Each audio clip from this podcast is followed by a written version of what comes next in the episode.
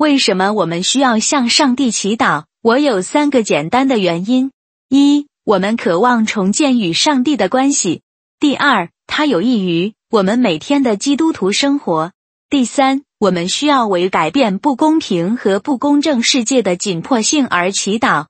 四、必须行动，向上帝祈祷而不采取行动，就是告诉上帝，我们没有能力在解决这些问题时侍奉上帝。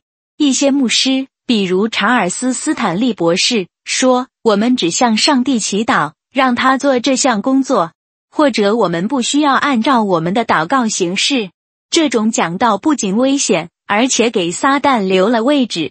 这个被盗的牧师确实是一个非常不可靠和以自我为中心的人。他的心态是告诉上帝去做肮脏的工作，而懒得为上帝服务。任何糟糕的抱怨都是不可接受的。那些懒惰无利可图的仆人。上帝已经说过，他正在等待看到任何热心肠、愿意负责执行耶稣基督为丑陋世界所做的事工的人，就像我们地上的父母一样，他们总是喜欢花时间与孩子交谈，所以我们的天父希望听到我们的声音。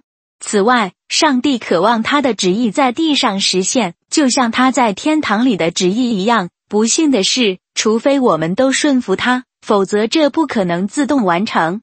上帝希望通过虔诚的祷告请求称义，将权柄分配给他的门徒，所以他可以干预这个地球并实现他的意志。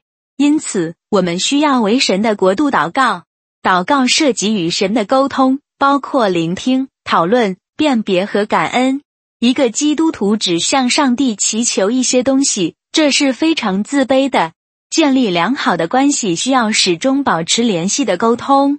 没有良好的沟通，你与上帝的关系永远不会改善。向上帝祈祷，永远不要浪费任何时间。将您的精神频率与上帝联系起来，并与上帝建立真正的关系，是一项不错的投资。你会很敏感的听到上帝的指示，并始终与上帝保持联系。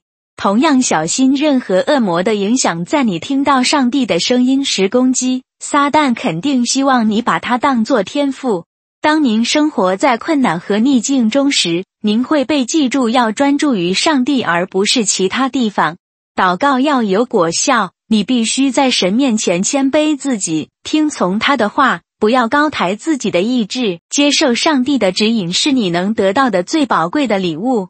如果你不寻求神的帮助，你就是在自找麻烦，因为你会落入魔鬼的陷阱并被摧毁。如果你每天向上帝祈祷，他会帮助你诚实的冥想你目前的处境，并用圣灵的力量对抗邪恶。你知道上帝有先见之明，知道一切，包括你的生活。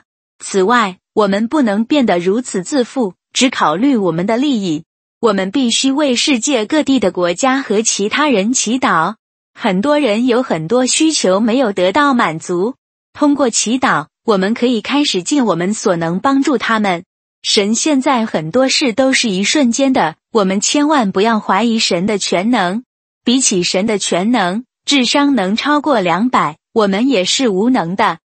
最后，我必须说，如果你不花时间祷告，你将错过一个过真正基督徒生活并按时接受上帝及时帮助的好机会。